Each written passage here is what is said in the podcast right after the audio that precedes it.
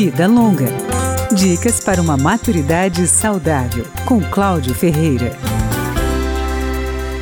Uma das maneiras de minimizar o desgaste da coluna vertebral, que acontece com o avançar da idade, é cuidar da postura. O neurocirurgião Alexandre Elias dá alguns conselhos.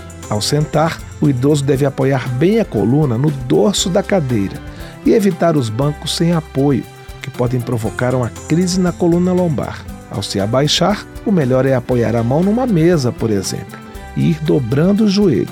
Não se deve deixar o joelho reto e dobrar a coluna, porque a lombar também vai sentir. Outra recomendação é evitar pegar peso. Segundo o doutor Alexandre Elias, isso vale também para as pessoas mais novas, inclusive aquelas que têm atividades profissionais cansativas. O indivíduo que trabalha carregando peso, ele deve sempre conversar junto ao RH da empresa, porque tem um maquinário próprio para fazer esse esforço. Atividades físicas, de acordo com o especialista, são extremamente válidas para a coluna. Para quem já teve crises, o ideal é procurar o profissional de saúde antes. Natação, caminhada, esteira e bicicleta são boas escolhas. Para correr, é preciso esperar um pouco depois de uma crise.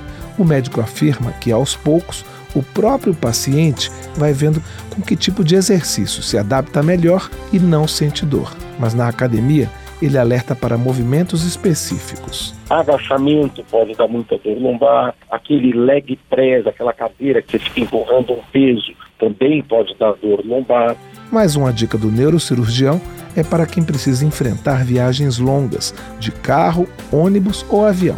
Depois de duas horas sentado, é preciso se movimentar. E você fica caminhando, faz um alongamento, 10, 15 minutos, está tá perfeito. Aí você pode ficar mais duas, três horas lá sentado e depois você pode repetir esse processo na medida da necessidade. Vida Longa, com Cláudio Ferreira.